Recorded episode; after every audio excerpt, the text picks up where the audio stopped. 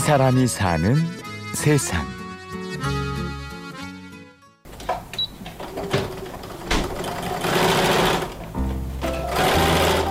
재봉틀 소리가 들려오는 이곳. 인형 작가 김효선 씨의 공방입니다. 그런데 인형들이 조금 특이합니다. 눈, 코, 입이 삐뚤빼뚤 낙서처럼 보이기도 한데요. 이게 조카 그림이거든요. 사실 처음에 그렸던 거는 연마 그린 거예요. 처음으로 그렸던 그림, 네 살 때 그렸던 그림인데 효선 씨는 세상에 하나밖에 없는 인형을 만듭니다. 아이들이 직접 그린 그림으로 인형을 만들기 때문이죠. 하늘을 나는 말, 숲속 요정, 먼지를 먹는 괴물, 기발한 그림들이 쏟아집니다. 좀 인상 깊었던 그림이 강아지 그림이 있는데 어, 이제 그 친구 같은 경우는 애착 이불이라고 맨날 덮고 다니는 이불이 있는데 하도 이렇게 물고 빨아서 되게 너저분해진 거예요. 그래서 부모님이 계속 그게 더러워지니까 버리고 싶어가지고 애기한테 그림을 그려라고 해서 이제 인형으로 대체해 주려고 그림을 보내주신 거예요. 어, 강아지는 실제 이제 복이라는 강아지 애완견을 그린 거거든요.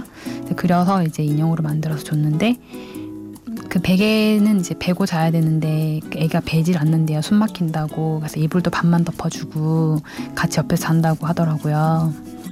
한 번도 만나지 못한 아이의 그림이지만 그 속에 담긴 자유로운 상상을 보고 있으면 그림을 그린 아이를 사랑하지 않을 수가 없다네요.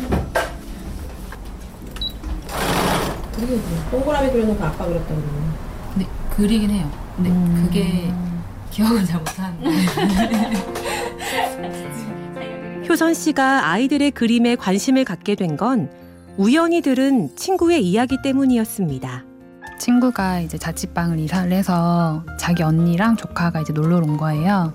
놀러 와서 잠깐 자리 비운 사이에 조카가 이제 벽에다가 낙서를 해놨대요. 낙서해놔서 이제 혼내려고 조카 불러가지고 이거 왜 이렇게 낙서했냐 이렇게 물어보니까 어, 이모는 혼자 사니까 외로울까봐 자기가 친구를 그렸다는 거예요. 그게 너무 귀엽고 사랑스러워서 그 그림을 이제 지우지도 않고 이제 아직까지 3년 지났는데도 간직하고 있다는 뭐 그런 이야기를 들었어요. 음, 그냥 어렸을 때 제가 이제 그림 그리는 걸 좋아했으니까 그때 그림 그렸을 때 제 마음 같은 것도 떠오르고 조카 이제 그림 그린 것도 다시 한 번 더 보게 되고 어른들의 눈에는 잘 보이지 않는 아이의 생각들. 그 맑고 순수한 시선이 사랑스럽게 느껴졌습니다. 그래서 효선 씨는 아이들의 친구가 될 수 있는 그림 인형을 만들기 시작했다는데요. 예전 어릴 때 같은 경우는 그리고 싶은 게 너무 많아가지고 그림 그리는 게 왜 어려운지를 몰랐었거든요. 그 지금에 와서는 그림을 그리면 자꾸 컨셉 같은 걸 생각하게 되고 어떻게 예쁘게 그리지라는 걸 생각하게 되는데 이렇게 애기들의 그림을 보면은 그냥 그런 것들이 안 묻어 있는데 그러니까 그래서 그게 너무 예쁜 거예요. 근데 색깔도 어른들이 쓰지 않은 색깔들인데 그런 조합들이 너무 예쁜 거 그냥 예뻐서 그냥 인형으로 만들, 만들다가 보면 사실 더 꼼꼼하게 봐야 되거든요. 그런 작업들 하면서 그림이 다시 좀 새롭게 보이기는 해요. 많은 아이들의 그림을 만나면서 효선 씨는 종종 안타까움을 느낄 때가 있습니다. 외국 아이들 같은 경우는 컬러나 이런 것도 되게 가감하고 정말 생각하지 못했던 그런 그림들이 많이 있는데 처음에는 이제 왜 우리나라 애들은 이렇게 그림을 아이답지 못하게 그릴까라는 생각을 많이 했었는데 유치원 수업을 나가게 되면서 조금씩 이제 왜 그런지에 대해서 좀 보이긴 하더라고요.